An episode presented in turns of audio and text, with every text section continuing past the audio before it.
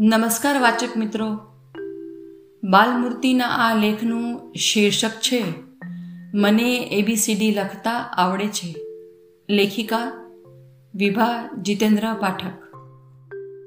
આરોહી સાડા ત્રણ વર્ષની છે. તેમના મમ્મી શ્રેયાબેન એડમિશન માટે આવ્યા. નર્સરીમાં કરાવવામાં આવતી પ્રવૃત્તિઓ વિશે જણાવ્યું. પછી શ્રેયાબેનનો પ્રથમ સવાલ. એબીસીડી લખતા શીખવાડશો?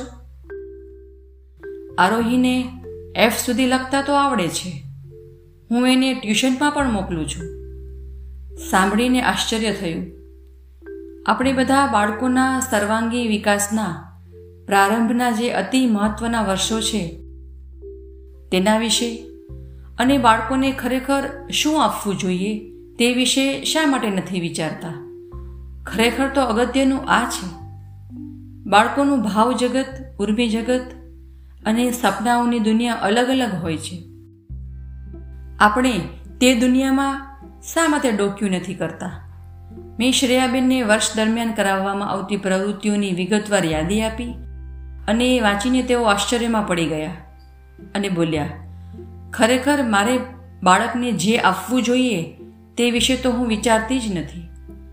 પછી નર્સરીની મિટિંગમાં ઘણી બધી બાબતો આવરી લેવાય બાળકોનું ભાવાત્મક જગત અદ્ભુત હોય છે.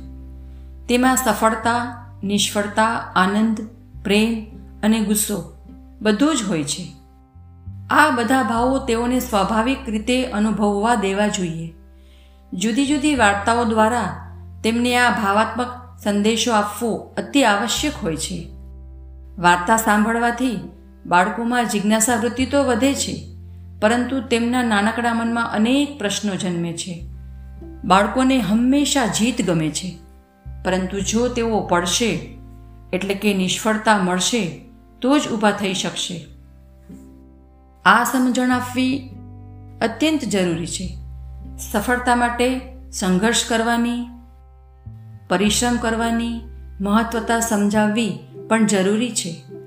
દરેક નિષ્ફળતા એક સંદેશો આપે છે. અને આ સમજણ નાનપણથી જ આવી જાય તો મોટા થયા પછી નિરાશા કે હતાશા આવતી નથી.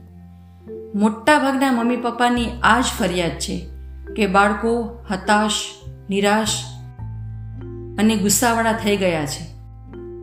સફળતા કે નિષ્ફળતા ખુશીઓનો માપદંડ ન હોઈ શકે. વધારે ને વધારે મહેનત એ જ મહામંત્ર છે. આ સમજણ આપવાથી તેઓમાં દયાભાવ અને ક્ષમાભાવ જેવા ગુણોનું અવશ્ય સિંચન થશે.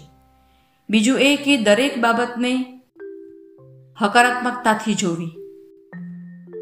સારા સારા પુસ્તકો વાંચવાની આદત આ બાબતને મદદરૂપ થઈ શકે છે.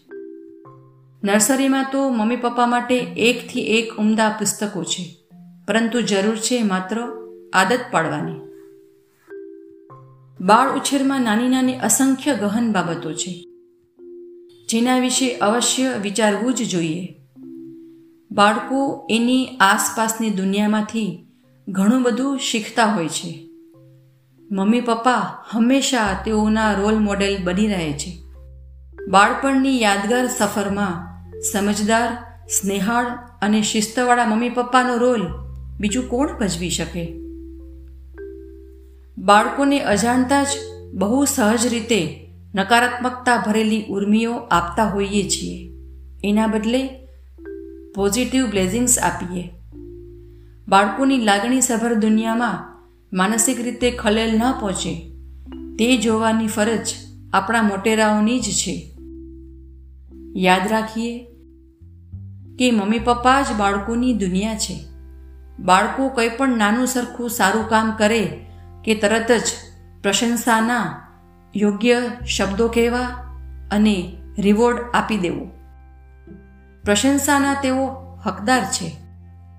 તેઓના પ્રયાસોની કદર કરવી, યોગ્ય શબ્દો દ્વારા પ્રશંસા કરવી, આ બાબતો તેઓના આત્મવિશ્વાસ પર જોરદાર અસર કરે છે.